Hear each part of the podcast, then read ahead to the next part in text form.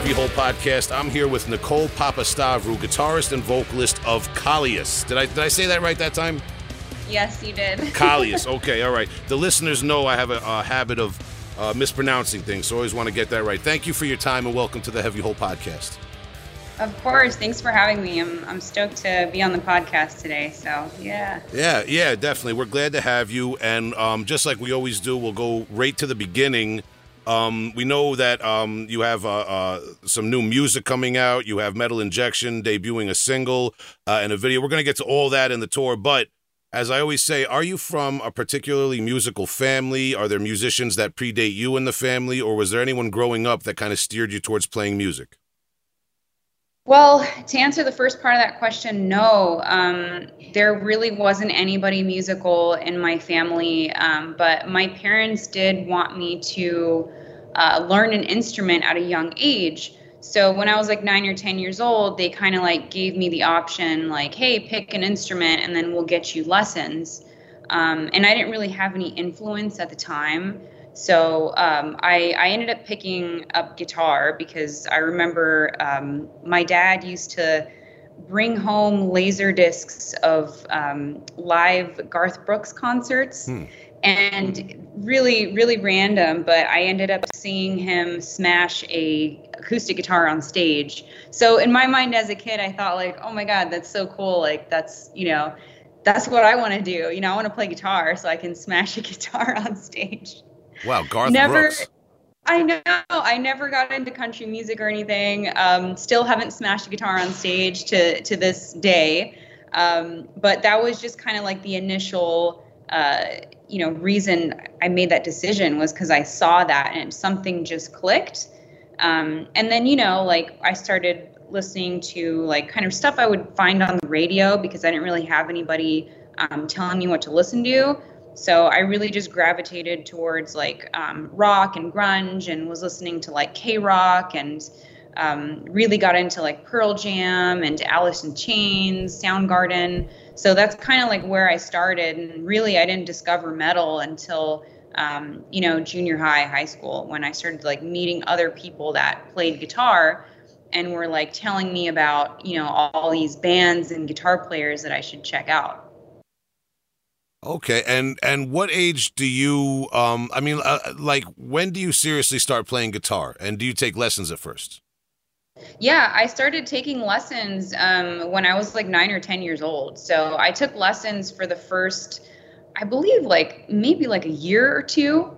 Um, I guess they were really, you know, expensive at the time. So my parents tried to just get me started with something to where like I learned how to read tabs and just kind of learn um, some of my favorite band songs. So I kind of just learned like that. And then from there, um, I started trying to uh, learn things by ear, um, you know, a couple years later. So that's kind of how that started as far as learning um, and taking lessons. Okay. And in high school, were you able to get a band together where you guys wrote original music or anything like that? My first band actually was in high school. I think I was in 10th or 11th grade or something. And uh, by that time, um, I'm actually from LA. So um, at that time, we moved up to Northern California and I started getting kind of familiar with like the scene up there and, um, you know, looking around for people that needed a guitar player in their band. So I think I was just I don't somehow looking on the internet and forums like anybody need like a like a metal guitar player and I found some like metalcore band in the East Bay that needed a guitar player. So that was really the first like official band that I joined when I was like 15, 16 years old. Um, and you know they had original music and I was able to like contribute and and start writing and that was my first like writing experience, writing original music. Okay, yeah, I, I, neglected to mention. So you're from LA, and then you end up moving up to Northern California, which for the listeners, they know. I mean, it, the cat's out of the bag. I'm from New York. The minute I open my mouth, but um, uh, uh, that's obviously a far cry from New York, California. We have listeners all over the world. Maybe just describe quickly the difference between LA and Northern California. There's a lot of people that don't realize that. Um, you know before we dive deeper into this, I've actually I've moved around a lot. Okay. So you, you know, my dad was a pilot, so like we moved around a lot. Um, but I actually spent the majority of my adult life in New York. So I I moved to New York, um, you know, my early 20s, and I only just moved back to LA uh, at the beginning of the pandemic. Okay. So so really we should be comparing LA to New York, right? Okay. All right. All right. All right. Spend like too much time in NorCal. Maybe like I don't know, 6 6 years, like my teenage years were all in NorCal and then after that started touring and and moved to New York. So Okay, interesting. All right, well, I'm glad I cleared it up then, at least. And I, I just like to give like the regional references for some of the listeners who aren't from whatever area. But um, well, so then then give me that. What was it like coming out to New York from from L.A. or from California? Um, that, that, was really the first time that I lived outside of um, California. So that was a really big move for me.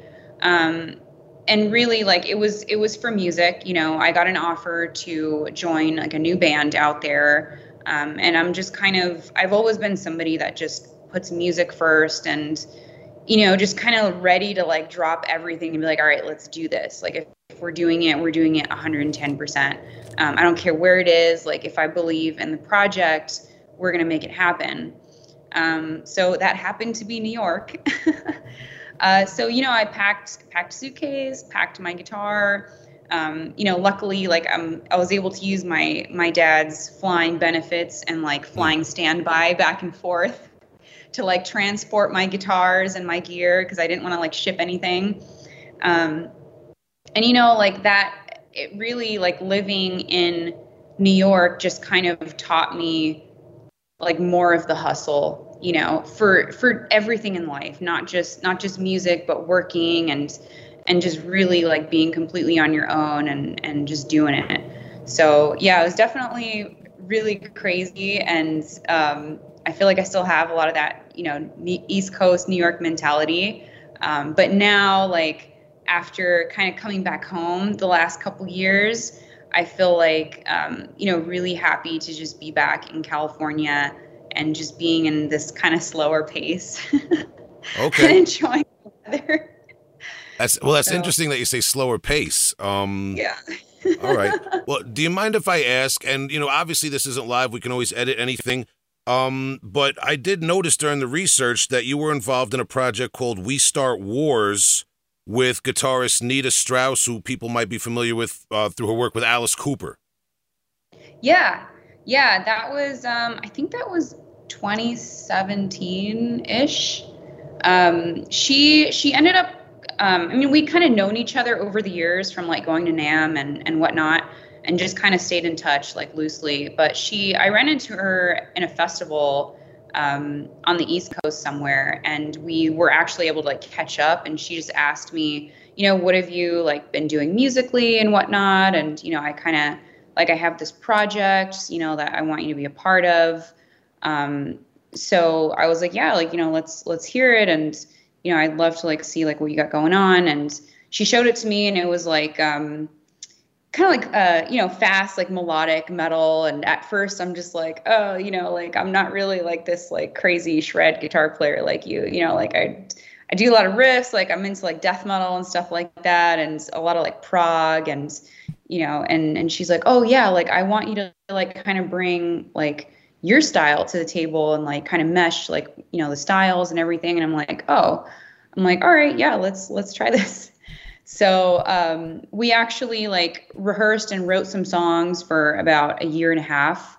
Um, we played one show at the whiskey and and then I think we were just looking for producers um, to like produce the EP that we had going. Um, but I think at, some point there, like she kind of shifted her focus to uh, her solo her solo project. So we kind of just agreed, like, all right, we're gonna go our separate ways, and um, she's like really killing it now, like with her with her solo project. So uh, uh, yeah, it was kind of short lived. okay, no, I just noticed that, and I thought that was that was interesting. Um, uh-huh. Would you say that um, Kallias, uh, that's K A L L I A S for the listeners, Um, Kallias. I'm sorry. I'm I'm the worst with this. Um, Kallias. Uh, Kallias. Kallias. Kallias. Would you say yes. Kallias is um uh, more a fulfillment of your vision, like artistically and musically? Yes, absolutely. That that's a project that um, I really started uh, from the ground up when I met the guys. Um, so really, like I feel like this pro this is like my first um, project as an adult where I feel like this is who I am. You know, this is like the music that I I'm writing the music that I love, and writing it with people um, who have like minded vision. So yeah, this is what I've always wanted to be doing. yeah, and um, like I said, it's you guys have a Bandcamp, There's also a YouTube channel, and yeah. there's a few like interview, like kind of behind the scenes type of clips. And I learned from that. Um, I guess you you originally met uh, it's Zaki Ali, your co-guitarist. Yeah. You guys both play yeah. eight string guitars in the band at the NAMM NAM Music Convention or it was it was yeah. it was through that. Could you explain to the listeners just what exactly that convention is, and then maybe take us through a little bit of the beginnings of the band? Oh yeah, NAMM. Um, it's it's a big music convention that happens um, every year. Um, it's really a great way to just connect with uh, brands that you love, find out about new music brands, uh, new products. Um, you connect with a lot of musicians. So it's like a great networking opportunity. And then, of course, like if you're um, an endorsed artist, you go and you like do demos for the brands that endorse you and whatnot. So, you know, it's like it's kind of like a, a big kind of networking thing, right? A convention. And I happened to meet Zaki there, not on the spot, but because we had, uh, he was just in the area and I planned to to meet him there. Um, and it was really through uh, JP, our drummer, who's the first person that I um, I connected with. So that's kind of who I how I found Zaki was because I was looking for a drummer to jam with in the New York area.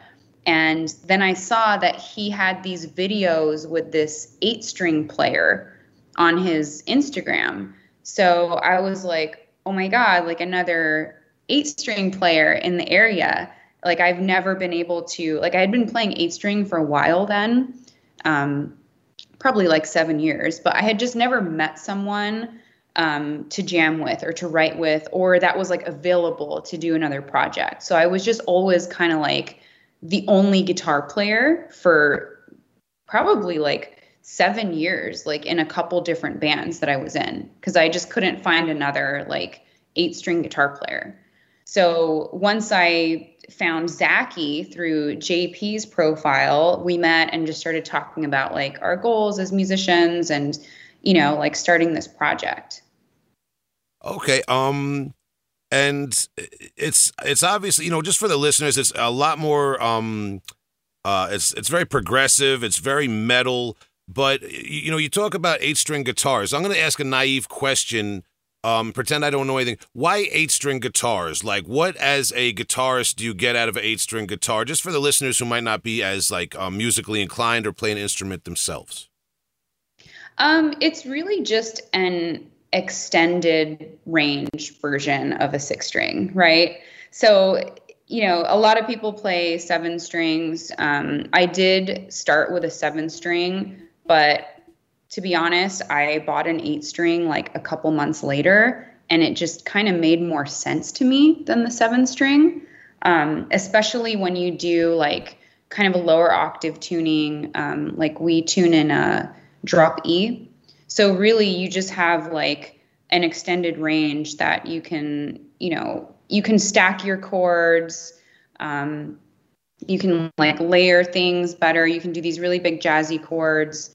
Um, so that's kind of what attracted me to it is like I felt like it was a new challenge and I just wasn't feeling so inspired at the time like with my six string I'm like I really want to just do something different and like um, go outside of my comfort zone so when I found that I really just kind of like fell in love with the sound of that guitar all right um I, I appreciate the explanation and I understand now do I have it right you're endorsed by Jackson in terms of guitars Yes. Yeah, Jackson artist. proud Jackson artist. Yeah. Uh, um. Well, could you talk about that? Just like because you know we've had a few over the years people come in who are endorsed by a company or something like that. Um. What like what exactly d- does that does that mean? They um.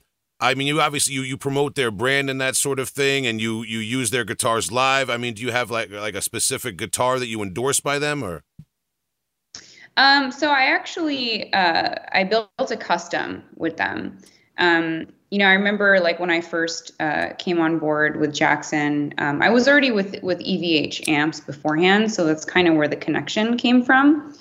Um, and then when I moved uh, to Jackson, uh, you know, my rep, like at, at EVH, who's my same rep at Jackson, was like, well, you know, we don't really like have anything in stock for you as far as eight strings. Like they just kind of have more of like um, an entry level eight string. And, you know, I've been playing for a long time and, you know, I've also been um, like specking out guitars for, for several years before that. And, and my rep knew that. So he's like, you know, if you come to Jackson, we're going to have to make you something custom. And I'm like, I'm all about that because I I love custom guitars. Like I love customizing just everything you can think of on the guitar. Um, so that was like the first thing that um, that we did was we started specking out this uh, this custom eight string, and um, you know I picked out like all the woods, the specific scale length, um, you know the all the electronics, everything. I even um, I even have custom pickups with DiMarzio as well that are just specified like to like the woods in the guitar. So yeah, like I got that guitar like probably like a year later. I mean, they sent me another another eight string um, in the meantime that was like a limited edition run. I think there's only like 30 made, and um, it's one of the the Misha, the USA Misha models, the HT8. So I was able to get my hands on one of those until like my custom was being built. Um, and that's like still like amazing guitar. I still use it um, for like half the Kallias set. But yeah, now like I have this like completely custom um, eight string that I designed and they like brought to life for me, and it's it's just been a dream. so you got to kind of like Frankenstein your own guitar, like whatever you whatever you wanted to put in it.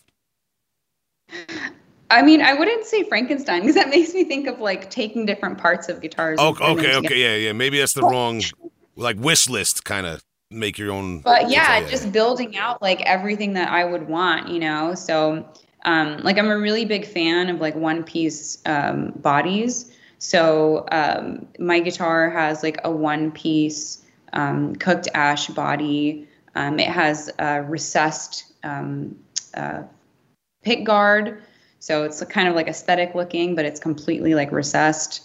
Um, I got a pale moon ebony uh, fingerboard. So it's like super exotic wood on the finger fingerboard. And um, I did like this uh, custom um, scale length. So I did a 25 to 26 inch uh, semi fan for, for my scale and everything. So. Wow. Okay. That's, a, a, yeah. I'm going to be honest, a little bit of that is, is over my head but I always like to get all that in because a lot of our listeners are, are, musicians themselves. So that's great. I love getting the yes, technical information. Nerdy, yeah, super nerdy guitar stuff.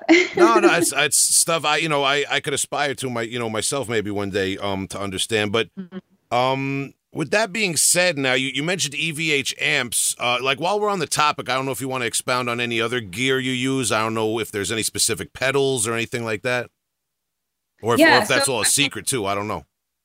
Is what? Or if it's all a secret too. Uh, some some guitarists oh, are picky about sharing their pedal boards, you know, secrets. Yeah, as far as as far as gear um, that I use live, like I'm happy to to share that with everyone. Um, so obviously playing um, exclusively Jackson guitars. Um, I'm running for my effects. I'm actually using a Neural DSP Quad Cortex, um, and I'm running that through my EVH 5153 Stealth amp. So pretty simple. Um, I think the only other like pedal that I use uh, is uh, Morley uh, Boost Wah because I like to use that for some of my my solos live, and that's really just kind of like a live thing. Um, but yeah, all my tones like I make custom on uh, the Neural DSP Quad Cortex, um, which that you can also like you can access like people's tones through the Cortex Cloud. Um, so anybody that's like familiar with Neural DSP, like a lot of people have their plugins and whatnot. Um, but for the actual hardware, um, there's like a cloud where like people can share their presets and whatnot. And I haven't done that yet, but I probably will at some point. That's interesting. Like I said, I'm not a guitarist, but um, I never even realized that you could do something like that. That's amazing.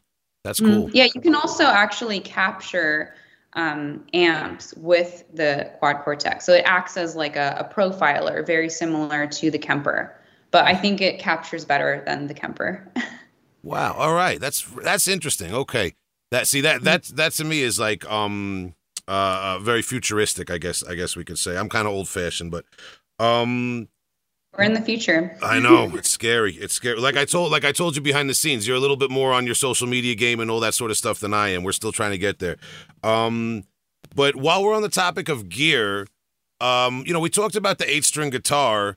Uh, what? How many strings does your bass player use on his bass? Six.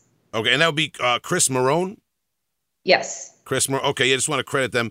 Um, all right, so six, six, strings on the bass. I'm just trying to do the math. And uh, Zaki, he plays an eight-string guitar as well. You mentioned that this is the first time you've been able to work with another guitarist in the in a band in a while. It must feel good to play those solos live with somebody backing you up. Yeah, I mean he's he's taking the majority of the solos, but I do have a handful um, in all the songs. And now that I'm singing, like he's he's doing even more of that work, which is nice. Because um, now I'm like on double duty. Um, but he's he's awesome, really awesome lead player, um, really great writer as well. And uh, he he engineered the um, the first EP and the first couple singles. So yeah, he's definitely been um, very like integral member in the band. Yeah, um, and th- that was uh, but just for the listeners to catch up. Um, you talked about 2020's The Fourth Phase EP. That was the first release.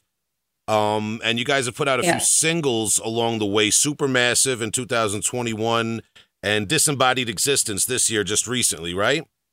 Yep. So um, you were telling me before metal injection, which everybody, if you know about Heavy Hole podcast, then you definitely know about metal injection. Like, let's be real. Uh, metal injection is, um, I guess they're promoting, they're they're dropping. They got an exclusive drop on your next single. Did I get that right? Yes, they will be premiering um, the single and music video actually. That's coming out Friday, June seventeenth. So yeah, very soon. Yeah, and we're going to try. Uh, hopefully, that's today. If you're listening to this the day the episode drops, we're going to try to get it out um, the day of, or maybe and maybe a little bit later. We'll figure it out to where it works best um, for the band. But um, talking about this new single, obviously, we don't want to spoil any secrets or anything on Metal Injection. But is there anything you can tell us about it, or just about the, um, what you guys have been working on lately? Um, so the new single, I feel like this is probably our most aggressive song. Um, which makes me really excited for it because you know I I love heavy music, I love death metal, and I feel like this single like has the most of all of that, like out of everything that we've put out so far. Um, so yeah, for like everyone out there that's you know into heavy music, which you probably are because you're listening to this podcast. um, this is definitely like our I think our most aggressive song to this date. Um, and you know, there's still like elements of um, some melody in there too, since we added, um, you know, the different styles of vocals. Like I'm doing the extreme vocals, and then our bassist Chris um, is doing kind of like the gritty, like singing on on the choruses and whatnot. So yeah, I, I noticed yeah, that. Very excited. Um, well, then I, will I'll phrase it this way. Then, have you been doing vocals as long as you've been playing guitar? No, I just learned how to do vocals probably like a year and a half ago. So this was like a very, very new venture for me. well, yeah, I mean, it's like it's like six strings isn't enough. You got to take it to eight. Now we're going to do vocals on top of it. So on top of playing pro- prog riffs, I know. Yeah. Like I'm just myself in the foot. Glutton for punishment, but but well, let's talk about that because we, we do talk about vocals a lot um on the on the podcast and vocal techniques and so on and so forth. Was there any um did you have any anybody kind of uh, guide you along uh, in terms of technique with with extreme vocals um and you know, along the way, were there any kind of like, uh, um, you know, may- maybe you lost your voice here or there, or you, you know, you learned how you learned a, a, little bit of a different technique to use, something like that? So I I was very lucky um, when we made this, this decision to add vocals, and I kind of just you know volunteered, and I'm like, well, you know, rather than like wait around or try to like add someone else to the band, like I'm sure I could just figure it out. Um, and it wasn't as easy as I thought. Um, but I know, um, you know, Rafal from Deca- Decapitated, and I know that he gives uh, vocal lessons so, or screaming lessons. So, you know, rather than like trying this thing on my own and like blowing out my voice and everything, I'm like, I want to do this right, you know, the correct technique. So let me just hit him up and see if like he has time to like give me a few pointers before I have to like go in the studio and actually record. Um, so I hit him up and I'm like, hey, like I I need to learn how to scream in like two months. I'm like, can you help me? And he's like, yeah, like don't re- don't worry, Nicole, we're gonna get you ready to record this song. So I'm like, thank God, you know. So um, you know, we he made time to meet with me like once a week um, for like a month and a half, two months, and he just taught me all the proper uh, like warm up techniques and like really like how to tap into like my um my false chords and my fry and like combine them and then he was also teaching me um, just how to uh, build my lung capacity which is something that i kind of uh, had problems with in the beginning like i you know i was able to get like the sound that i wanted out of my voice but i wasn't really like i was i was getting out of breath. Like i wasn't able to like finish these sentences.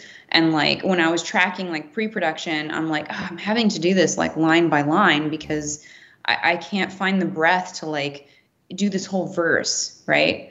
So he just taught me like these like these kind of breathing exercises to like build my lung capacity and then like intake air really quickly um, and able to just like uh, you know complete the next line without having to like pause or like get lightheaded and, and whatnot Okay, that's that's really interesting. I didn't think we were going there because we're big fans of Decapitated.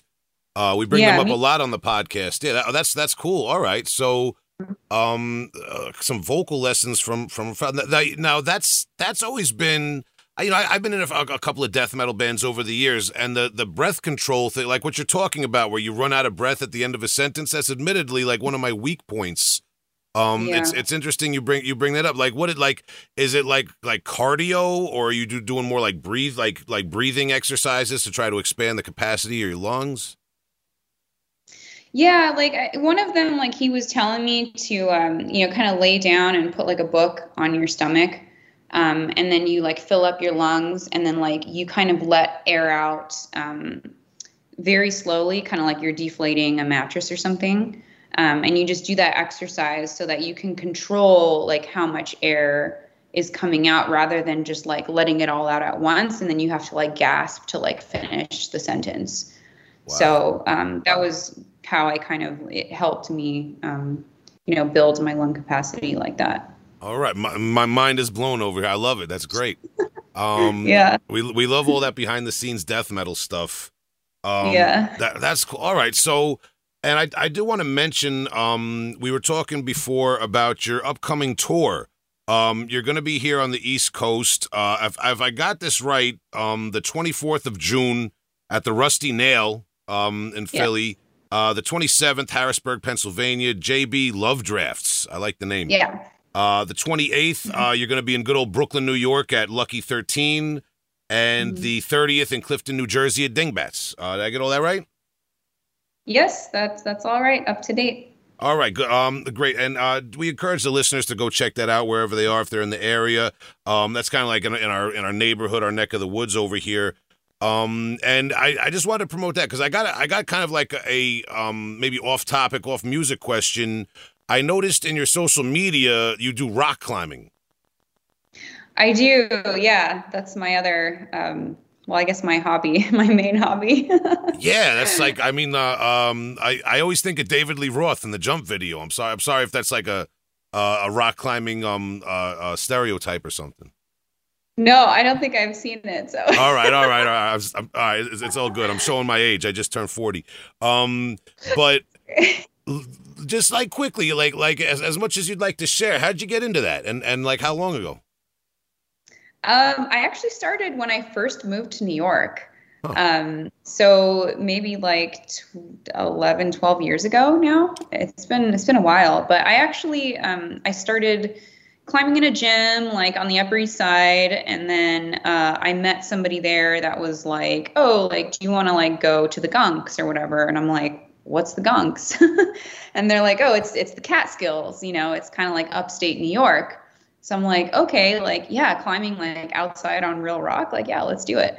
So, you know, we went out climbing and they kind of like showed me, like, you know, showed me the ropes. And um, I think that same year, like, I linked up with like another person that I met at the gym that, um, you know, was ice climbing. And I'm like, oh, like, like, okay, I rock climbed, like, I want to try ice climbing now. so I started ice climbing that same that same year and just haven't stopped since. Like I've pretty much like traveled like around the world and, and climbed in so many different countries and um, yeah winter uh, definitely my favorite sport and i'm glad you actually brought this up because this single that is is releasing called the dark machine is actually about ice climbing and the alpine really so yeah, so it's like, you know, the first song that like I really wrote about climbing and just kind of like pushing yourself um, physically and mentally like in the alpine environment. Um, and the name of the song, The Dark Machine, is actually a direct reference to the name of my uh, climbing tools, which are the Dark Machines. Um, so I so I named the song the the Dark Machine. You know, it can be interpreted like in different ways, of course, but I actually make a lot of like direct references in in that song. Um, I know there's there's a line where um, I talk about like the winter dance, and uh, winter dance is actually the name of a climbing guidebook out in uh, Wyoming. All right. So yeah, there's a lot of little like climbing references in there, and um, yeah, it's pretty, it's pretty cool. I, well, I like that. That's cool. You got a little glimpse into um. There's there's a little there's a little extra meaning there. I uh Believe it or um, not, I, I, put in like gardening references into my band's lyrics sometimes, like like cause I grow vegetables and stuff. You know, it's like yeah, it's, you got to put a little bit of yourself in there. That's metal. Um, yeah, no, yeah. But, but you, you got me beat. Rock climbing is a little more metal. Okay.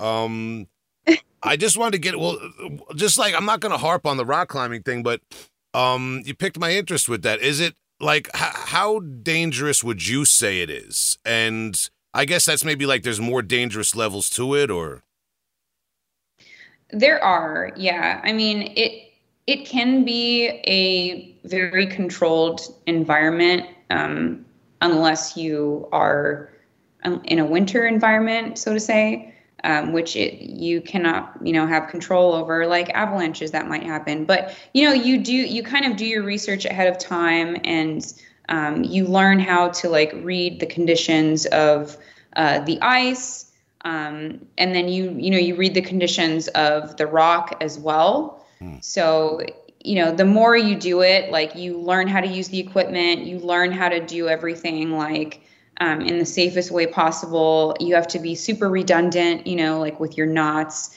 Um, and making sure like your gear isn't getting worn out or whatever and then so much goes into it as far as just like decision making you know like if you're doing a big route and you're like you're only halfway up and it's like five o'clock you know you got to make that decision like do i need to bail right now or you know am i going to be stubborn and keep going because i want to finish it? And then like i'm going to end up in a situation where i'm rappelling in the dark which is like really unsafe.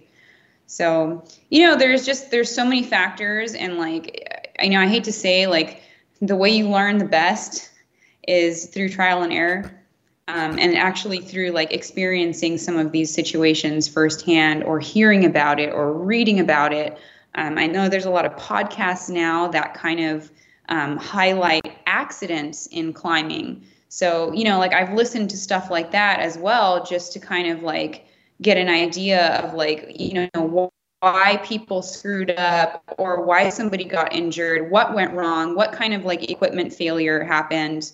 Um, you know, there's just oh, I could go on forever. wow. All right. Okay. Yeah. Yeah. No, it's it's serious stuff. It's uh, you know like um uh, people who go like deep sea diving or anything, like, you know, say being redundant and all your safety routines and stuff like that. People don't realize it's not yeah. just it's not, not just not just mm-hmm. going for a hike uh, at, at, at that level. Wow. All right. And you know, you you, you mentioned your new single, "The Dark Machine." Metal Injection is going to be premiering that uh, Friday, June seventeenth. Um, conveniently in time for your tour that we just mentioned. We'll bring up those dates again before we wrap up. Um, but uh, you know, I, we always ask the guest before we wrap up to recommend a little bit of music that they like personally. Um, I just thought before we got into that segment, wrapped it up. You guys have like a very kind of like progressive death metal influence sound. It's like it's it's a little bit of, of a few different things going on there. I just thought maybe, um, if you if you could, I, am trying to think of the right way to phrase this. Maybe just recommend or or talk about a few bands that have really uh, or maybe here's one that that the members of your band all kind of have in common, like a band a band that you could put on in the tour van and everybody's going to be okay with. You know, like what's the common ground in terms of listening material between you and your bandmates? Uh, definitely Opeth. there you go. Okay. There's a lot of a lot of Opeth. Um, we can all agree on that. Um, we can all agree on Meshuggah you know, decapitated, you know, those are kind of like three staple bands that like I'm like, oh, if we could just fuse all those together, that's like really like our our influences for people that kind of don't know what, what we sound like. Um, but you know, like we're like a lot of us just love like other types of like prog music too. Um, you know, like Ihsahn is a really good example as well. Um, we, yeah. all love Ihsahn of Emperor his solo stuff. Um, and he's an eight string player as well. Hmm. Um, you know, we're like Petrucci fans. I know Zaki's like a really big Petrucci fan. Um, and he has that eight str- that new eight string too right now. So that's uh, John John yeah, Petrucci of uh, Dream Theater fame.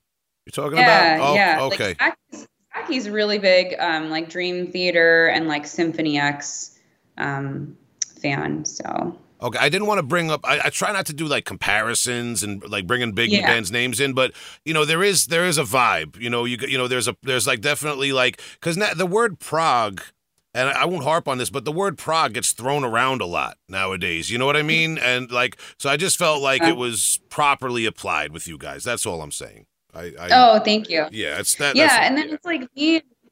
Yeah, me and JP are like I feel like the you know the ones that are super into death metal. So like all the little kind of like um like death metal influences you'll hear in our stuff like i feel like that's a lot of it is coming from from me and jp that's kind of like where him and i click.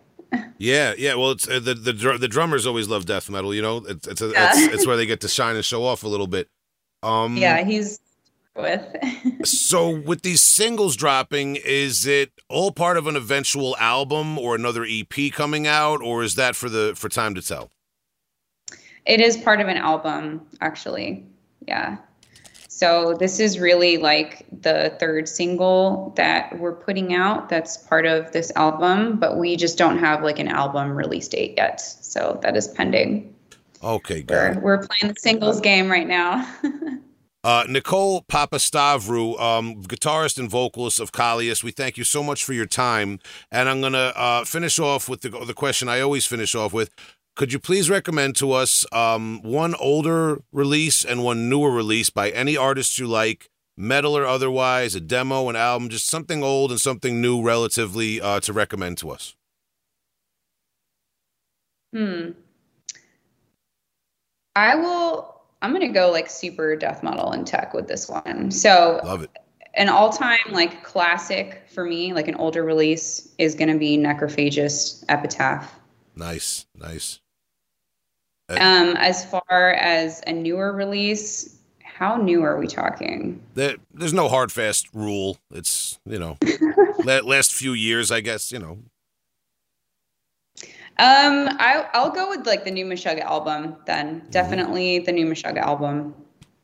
So that one, like, I don't know, it's just I got so excited for that for that release, and um, you know, I think a lot of people, a lot of people are, and they're always like a big influence for us, especially like we're eight string players, you know. Yeah. So yeah. definitely uh, check out, you know, Immutable, Meshuggah, and then if you're into like super techie stuff, which you probably already know, that Necrophagist album. yeah, of, of course, that Necrophagist album comes up every once in a while here too. Um, we'd love to maybe get Muhammad or, or, one of those guys in to talk about it one day. Um, who knows? Maybe they'll even put out that second album. That's like a meme uh, nowadays that they might put put out another album one day.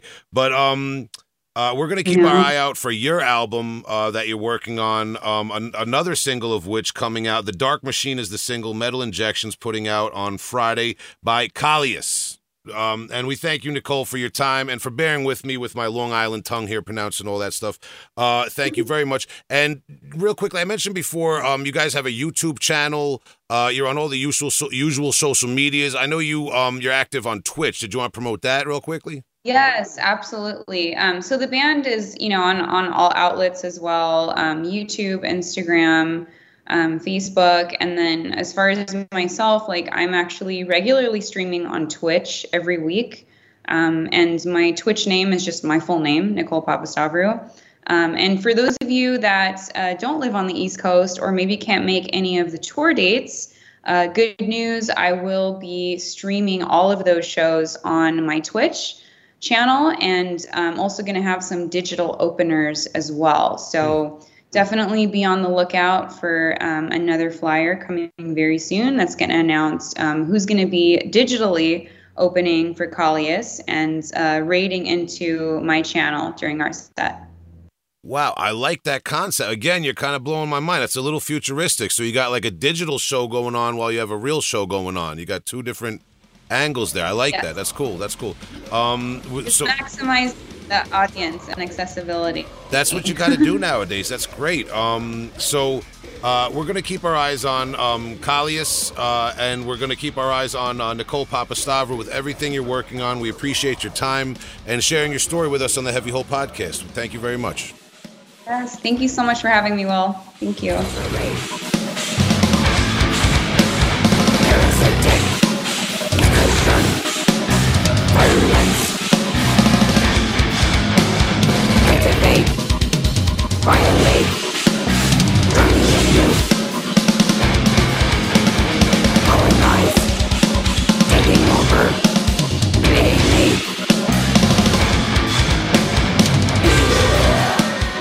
Thank you very much to Nicole Papastavrou from Kallias. We really appreciate her time and joining us, telling us a little bit about her history and the history of the band.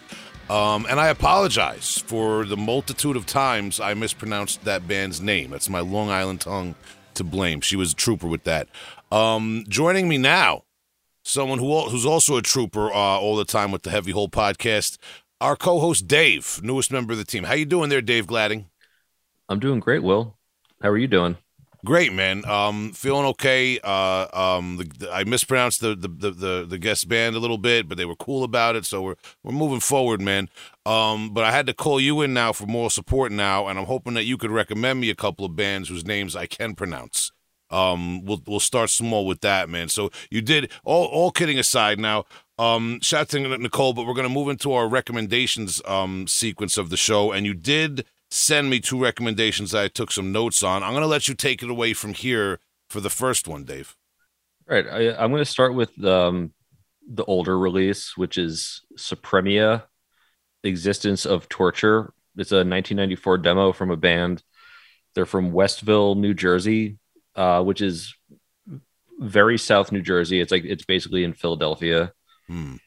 And uh, they're great, great band. I um I found out about them you know, interestingly enough, from a compilation tape that I got from the singer of Insanity way back in the 90s. When it, when that would have been Mark, the infamous Mark yeah, Rokar. Wow, Mark, okay. Uh, Mark Rokar, I think yeah. his name is pronounced. Yeah. But uh, he he had a little he put out a, a, compilation tape with a bunch of bands which are like South South Jersey, like Philadelphia area bands and uh Supremia was one of the bands on it and I was really impressed with their sound. So I, you know, the the compilation had all the uh the band's mailing addresses in it, which you had to do back then. So I I got this demo and you know I, I still like to this day I still listen to it. It's great stuff. It's um sort of like it's like mid-paced groovy death metal. There's not a lot of blast beats. It's sort of like around that time when like blast beats were still sort of coming around. So like most drummers didn't do it. But uh it's not slammy at all, but it's like it's really good. It's heavy. They have a good thick sound. Um the vocalist Lou is he really I don't know what was going on with this demo, but he like he really like because he's the only singer on it, but it he had a lot of different voicings, like a lot of different styles he was doing. And it really it sounded almost like he, there was like two or three vocalists on the recording because of like you know how I guess how many different styles and how rapidly he was changing them. But it's uh it's just one person and it's really really good stuff. I really I really enjoyed it. Uh what do you think? Yeah, um it's interesting because I've always had this band lumped in in my head with uh bands that came a little bit later, like you're you're more um uh like like not like 90 late 90s kind of like the Texas bands like your um who was the band was it Century uh, Yeah. and Devourment and kind of like that. But I, but yeah Supreme actually predating most of those bands. Um I didn't realize that they went as far back as 94 when you sent me this link. You know I kind of this is this wasn't a band I've always been that that up on just kind of like always been like peripherally in, in the in, in the local history of death metal. Um Yeah, they did um they did reform in the uh in the aughts in the, the in the 2000s and they put out um I think an EP and a full length since then. But yeah, they they were around I think the first demo was in 92 and then they put out this one Existence of Torture in 94. And uh yeah, they're just a really like uh, it's uh, one of those bands is like unfortunate that they kind of broke up and they didn't stick with it because they're really like you know we're a good band good songwriting Yes, songwriting is one of the things that I wrote down actually because um the thing that struck me the most about this that that that kind of like started me off with the notes was how it's like kind of very straightforward chunky death metal um maybe a little bit more brutal than you got in 93 um typically. Like there was it was still very thrashy death metal with that kind of like death pestilence autopsy even kind of influence but yeah the definitely. the yeah the guitar tones and the the kind of like very bass heavy wall of sound quality to the guitar and um the kind of like like raw grindcore and brutal death metal sound that they were giving off was like probably a, a little bit ahead of its time for 1994 I think um and the the cynical side of me says this is what a lot of younger old OSDM quote unquote bands are trying to synthesize um the energy of early death thrash with the chunky heaviness of 90s brutal death metal but these guys were like the real deal like real life version of it backed up with the composition and songwriting. Um so it's like that it was what's really cool about this is it's kind of like rate smack in between like what you might call maybe like the suffocation brutal death metal era and the early death and early pestilence death, death thrash era and it doesn't lose out in terms of composition or songwriting or any of those little nuanced things that people might associate more with technical thrash than with the, the chunky brutal death metal so it's it's really cool shit man um I and I mentioned suffocation. I don't think like I actually wrote for fans of Exhumed, Flesh Grind, and like the first two Broken Hope albums because it's got that very chunky but catchy, still a little bit of thrash metal and classic metal influence in there, but like brutal death metal thing going on. Man, really, and I forgot they were from Jersey. Admittedly, my apologies to Jersey.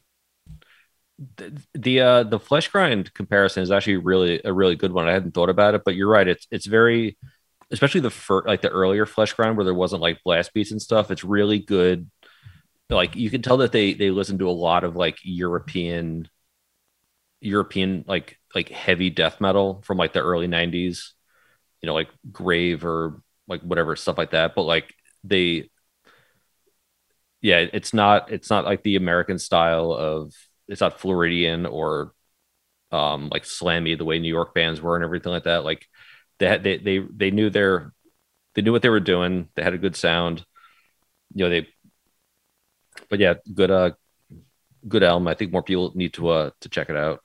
A hundred percent, man. And um, like yeah, like you said, it's it's not maybe what you would expect from a band from South Jersey in the early '90s. It's got a different vibe than like your Mortal Decay or you know like your your your East Coast type of bands, and it's there's still some of that chunkiness in there. But I hear what you're saying about the European bands. There's that kind of like more subtle attention to the songwriting. Um, and like I said, that there's like a, a heavy like skank beat thrash metal thing that's also kind of running running in the undercurrent of this like really brutal guttural like beast here man. The vo- yeah, vocals are great. It, it's it's something that i think when you listen to it nowadays you got to keep in mind it's from 94 because that makes it very special and a, slightly ahead of its time i would say you know? Yeah, it's got it, it like also another another earmark that it's from the early 90s is it's got a lot of like those sort of semi uh, unnecessary guitar solos just Yeah. kind of everywhere in the songs, which is like, it's like it's. I hate guitar solos, but it, it- I also sort of understand the the like, like the the time period and everything like that. Where I'm kind of like, oh, this is cute. It's it's like it, it, it's a it's a it, a victim of its uh of its time. An example of you know what was going on then, like where that was like a, a very necessary part of songwriting was like thrown in the guitar solos. All right. Well, I I'm a little more forgiving of the guitar solos. I like a nice melodic guitar solo that adds to the atmosphere myself. You know, so you know we don't have to be. Not every album has to be Joe Satriani. Yeah, I'm not, like not, I'm not trying to bash guitar solos. It's just like like one of those things where I'm like, eh, it's got to be a really good solo for me to appreciate it. Yeah, I I I hear you, man. Yeah, and it's so like that's what I mean. It's got this kind of like you know, classical death metal um chops but leaning into the brutal 90s. You know, looking forward to the to the ignorance that was going to happen, I guess. Yeah, Um, definitely. Really cool band, Supremia from New Jersey. Existence of Torture Demo 94 is what we were talking about. But like you said, Dave, they have other releases and they've kind of been on and off uh, throughout the years. I'm pretty sure Buckshot Facelift played with them years ago at Gussie's Tavern in Queens. I don't know if you're familiar with that spot. I am not, but I'm kind of jealous that you uh you got to to see them and play with them because I, I definitely that's like a a band I would definitely like to see live at some point. Yeah, it's going back a, a while, but yeah, a good good band nonetheless. Highly recommended to the listeners. Um, maybe some somebody we should talk to from that band. Uh, but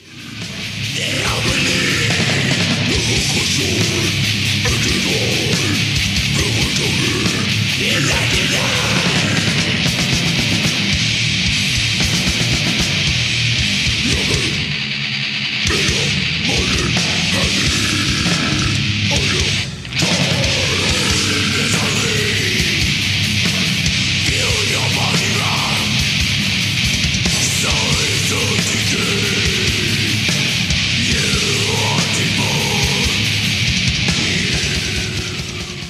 now I got you, uh, Dave. You, you recommended me something a little bit more current too. You gave me your your, your classic heavy hole old and new recommendation, man. Let's get into the newer one.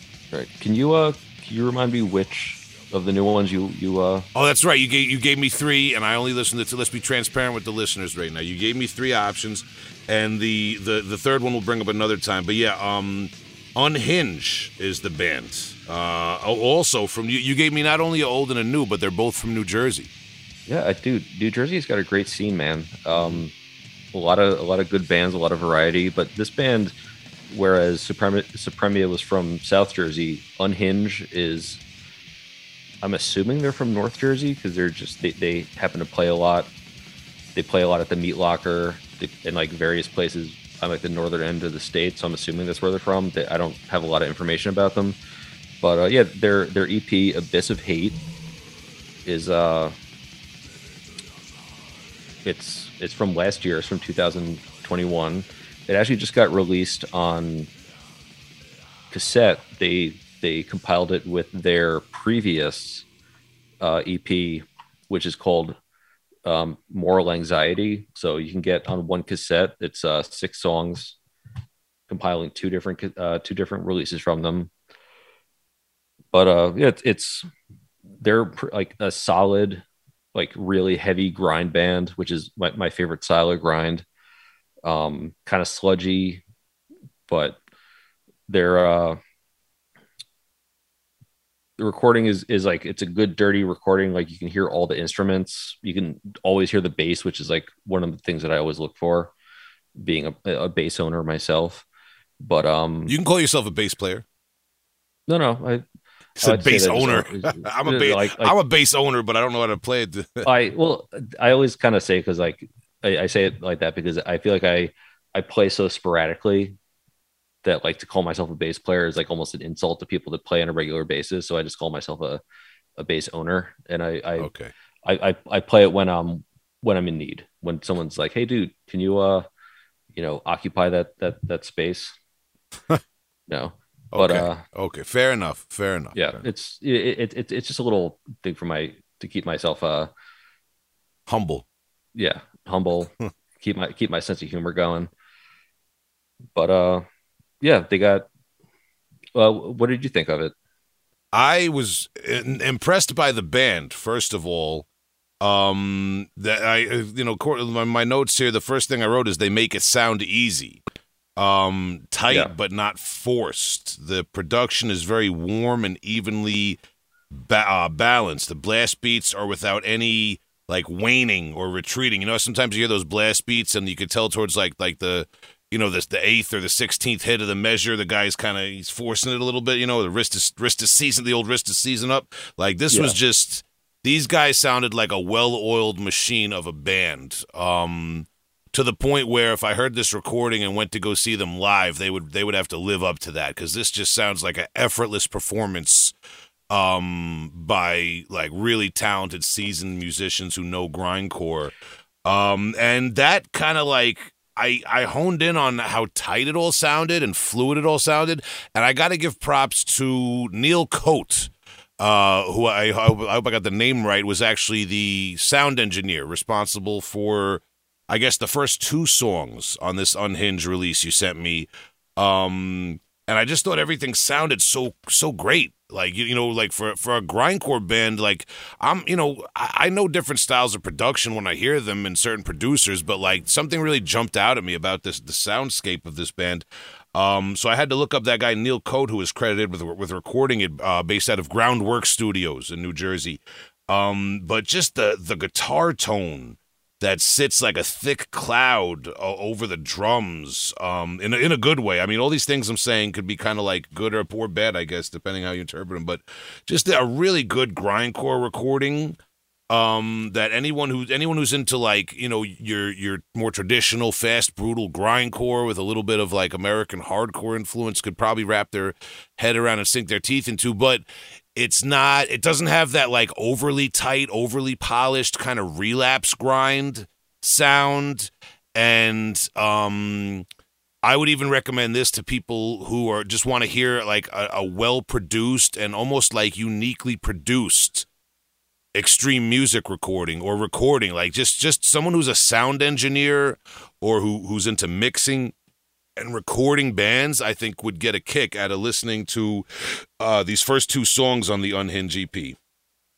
And that kind of i um go ahead, go ahead. I'm sorry. Yeah. i'm sorry i I was gonna say that i actually was kind of wondering i i i made i jumped to this conclusion but i was wondering if it was just recorded live like maybe they were just all playing in a room Hmm.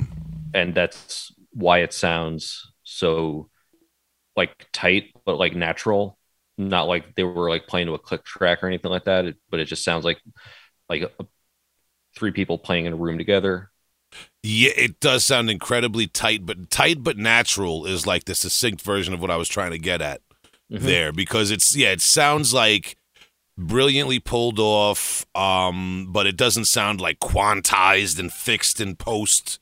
You know, yeah no no yeah. uh no uh what's the word of uh, click track or anything like that what's the uh, a Yeah. metronome or anything anything of that sort Yeah, real organic but tight, man. Um, r- r- real cool shit. And and um, like I was saying, I kind of like you know it. Not every day a recording kind of hits me like this, where I want to know who mixed this and who recorded this. But something about um.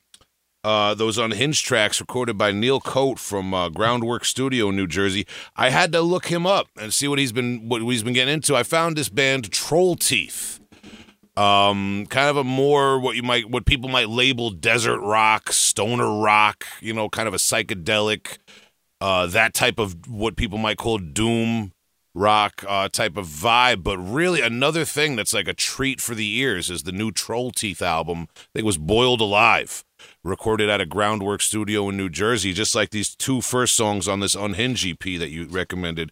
So that's just something to keep out uh, an eye out for, like audiophiles and sound engineers, not even just fans of grindcore. But yeah, this Unhinged uh, Abyss of Shit EP um, uh, from 2020, another really cool recommendation and band, but I, I had to go down the wormhole on the wormhole on the sound engineer there. Yeah, I'm, I'm, they're also very active live, which I think probably also adds to the oh yeah the live the the the studio performance. Like I I follow them on on on uh, Instagram on social media and they're playing shows all the time. Like they, they they definitely play like two or three shows a month. It seems like. So I'm sure they also practice you know like re- rehearse like x amount of times a week so i'm sure that probably also adds to it to their uh chemistry? I'm sure. Yeah like a well-oiled machine. That that's that's a, a big part of it too i'm sure man yeah. I think they actually just played with uh that band weeping that you recently recommended. Oh wait a minute at the meat In, locker? Like monday? Uh i think it, yeah i think i think so. It was yeah it was like Yes. Yeah, shout to Terrell right. from um from Buckshot Facelift and Reeking Aura and Thetis. Um uh big shout to Terrell. He yeah, he was showing me pictures of that show. He was at, he was there, man. That's funny that you mentioned that. Yeah. He said um it was a Monday night at the Meat Locker and it was like a, it was still like a pretty packed place up until like midnight, man. That's cool. I really I, would love to get to that place at some point. It seems like a really good uh, spot to see shows. It's just a little like a little out of the way for me. Yeah, but they have tons of good shows there. Yeah, I, have been fortunate to perform there a few times over the year, man. Really cool spot. I mean, it really fits the whole DIY kind of like punk aesthetic. You know, I, I love the DIY type of show, and that place is it.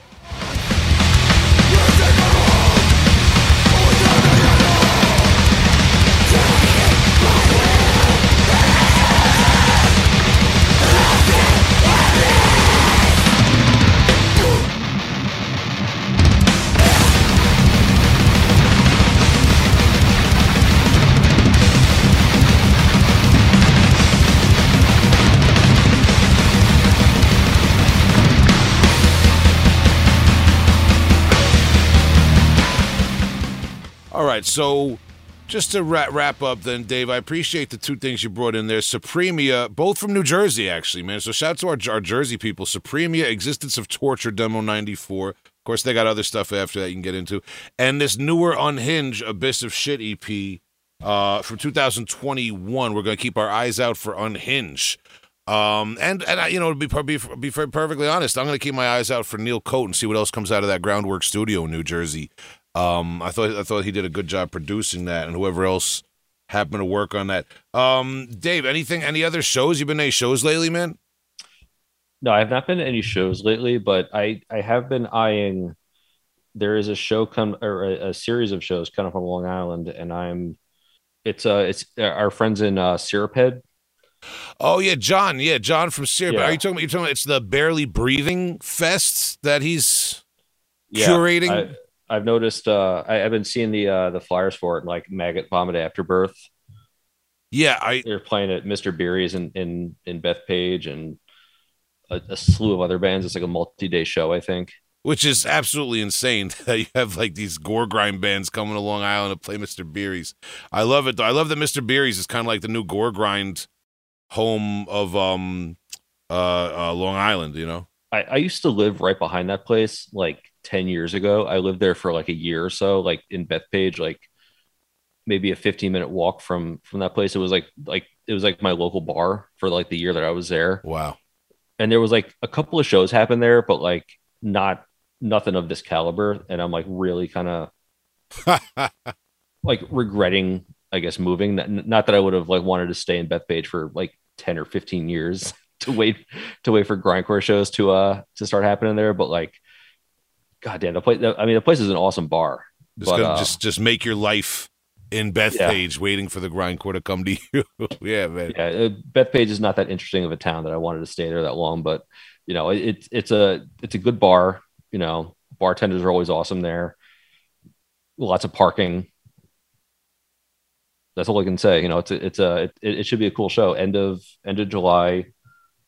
See, it's what is it? The the Friday, Saturday, Sunday of I'm um, end of July, or is it just? I, I don't I- I don't have the dates right in front of me, but I know it's definitely like the the thirtieth.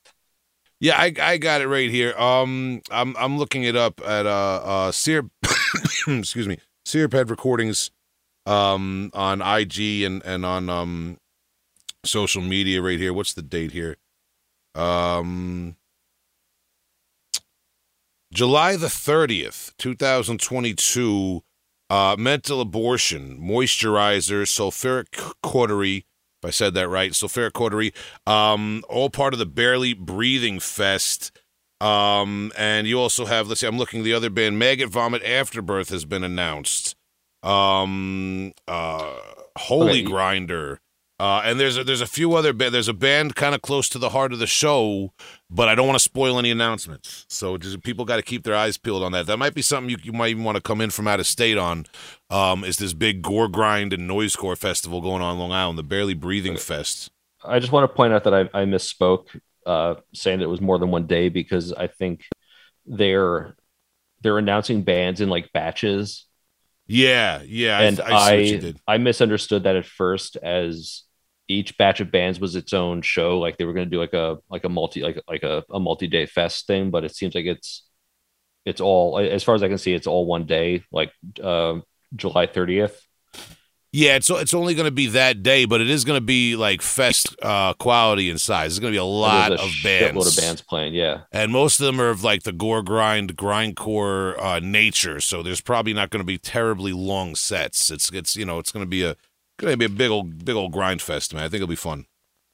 yeah, it looks like it's going to be a lot of fun. So like a lot of really good bands on it. Yeah, and there's more to be announced too. I, I I'm not going to spill any beans, but um, for the people that aren't on Long Island, I got a couple of things here. Um, I just saw my my social media feed here Tuesday, July the twelfth, two thousand twenty two. Our good friends Ripping Headaches Promotions. Um, shout to Hassan are booking Ecto Void, uh, former guests of the show. Shout to Ecto Void. Um, they're playing with Night Hag and uh, Desolus at the Runaway DC uh, in Washington, D.C. That's Tuesday, July 12th. Um, former guests of the show, Ripping Headaches Promotions, booking a show for former guests of the show, Ecto Void, along with Night Hag and Desolus at the Runaway DC. Um, let me see any other shows I want to announce here. Uh, Saturday, July 16th at the Ottobar, uh, which I believe is down there in Baltimore, Maryland. Ripping Headaches again uh, has left to die, playing leprosy in its entirety. Uh, skeletal remains mortuous and perpetuated. Perpetuated still kicking around down there. I saw them before the pandemic. Good band, Perpetuated. Wow.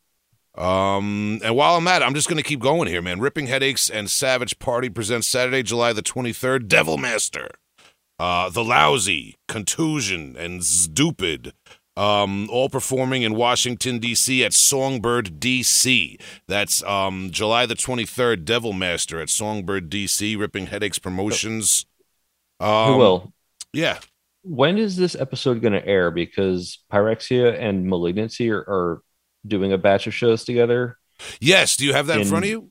in New England. Yeah, it's but it's it's starting this Thursday, the twenty third, which would be before the episode aired. But Friday, Saturday, and Sunday, the twenty fourth through the twenty sixth, they're playing in uh, what is it? The Stone Church. They're playing on the twenty fourth at the Stone Church in Brattleboro, Vermont. That's probably Saturday- that's that for the listeners. That should be today, the day this episode goes up on Friday, Okay. Friday the twenty fourth. Uh, the 25th at the Met in Rhode Island. okay, Where's that? In the text is really small. Sorry. Pawtucket, Rhode Island. Pawtucket. Okay, And then on the 26th, they're playing at Angel City Music Hall in Manchester, I guess, New Hampshire. yeah, that would be New Hampshire. I'd bet. Wow, they're getting out there. They're doing they're doing Yeah. the, the they're doing the scary Yeah. New England thing where it's like I like that. Pyrexia was just playing a couple weeks ago. They did a batch of shows with Immortal Suffering. Dude, Pyrexia is getting out there like no one else right now. Yeah, no, it's it. I love it, man. They're uh they're a good band. It's nice to see them out on the road. I love the the the um the Pyrexia and Immortal Suffering is great. I think Pyrexia and Malignancy is a really cool combination because they kind of they're both New York death metal. They're both legacy acts, uh, but they they they have completely different takes on what they do. Yeah, and I think that um I don't know who's singing for Pyrexia now, but there's nowhere there's no chance in hell that that Pyrexia singer is as funny as uh, Danny is. well, Jim Jim so. Beach Jim Beach is a different variety of funny. I'll, I'll right. I I think Danny would I Danny might win the joke contest, but Jim Beach Jim Beach you probably don't want to meet in a dark alley.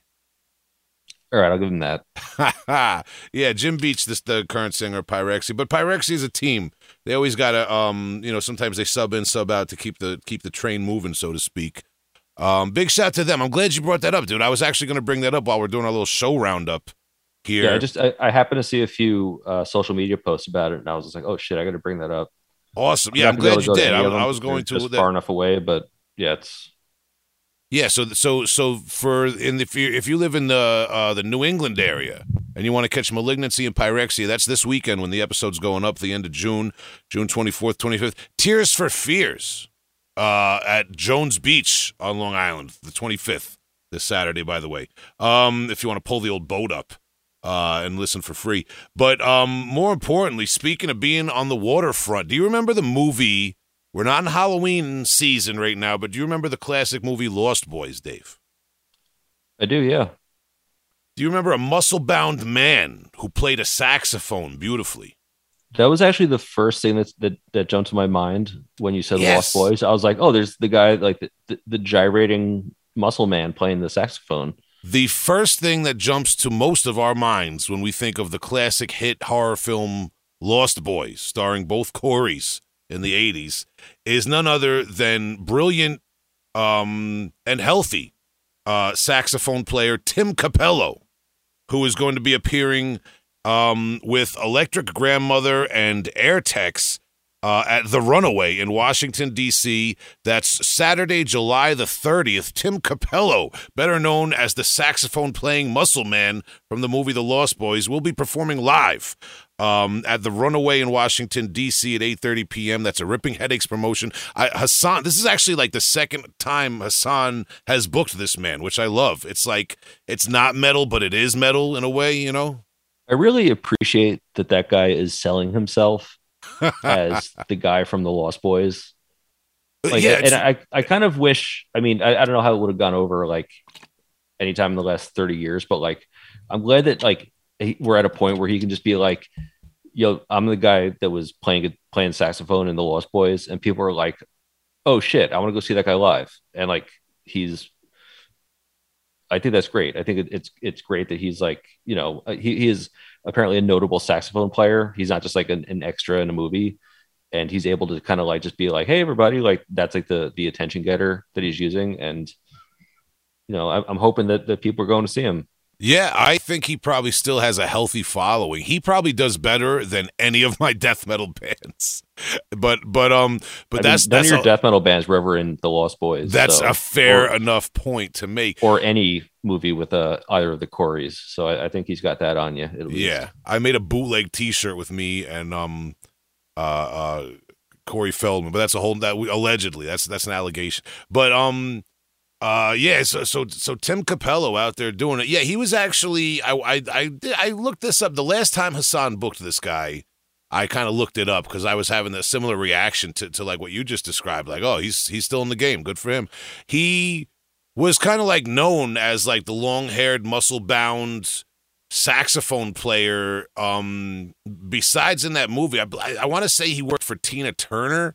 I he was like like he worked with a few other artists throughout the 80s, but obviously the Lost Boys kind of being like the cult sensation it is. He's he's very well known for that and associated with I guess goth culture and metal culture and horror movie culture obviously for those reasons. Um but yeah, Tim Tim Cappello, man. So that's kind of like our show roundup, man. I hope you guys could catch some of those shows. If you do happen to go to one of these shows um that we're talking about or like we like like uh Dave just told me the um uh Pyrexia Malignancy uh Obey June tour 2022 this weekend. Leave us a little voicemail or something, man, or shoot us a message, or tell at least tell the band's Heavy Hole sent you. Um, so so they know what's up. And um, I, I think that should wrap it up. Dave, I appreciate your recommendations. Um, uh, big shout to New Jersey, keeping it fresh. Um, and and we'll get to your third one another time. I apologize for that. And um, worries, we, we hope you go to these shows. Uh, Nicole Papastavrou from Kallias, we really appreciate her time, and we urge you to check out their new music and their video and everything that she was discussing on the program. Thank you to her for her time. And Dave, thank you to you for your time, sir. Thanks for having me, man.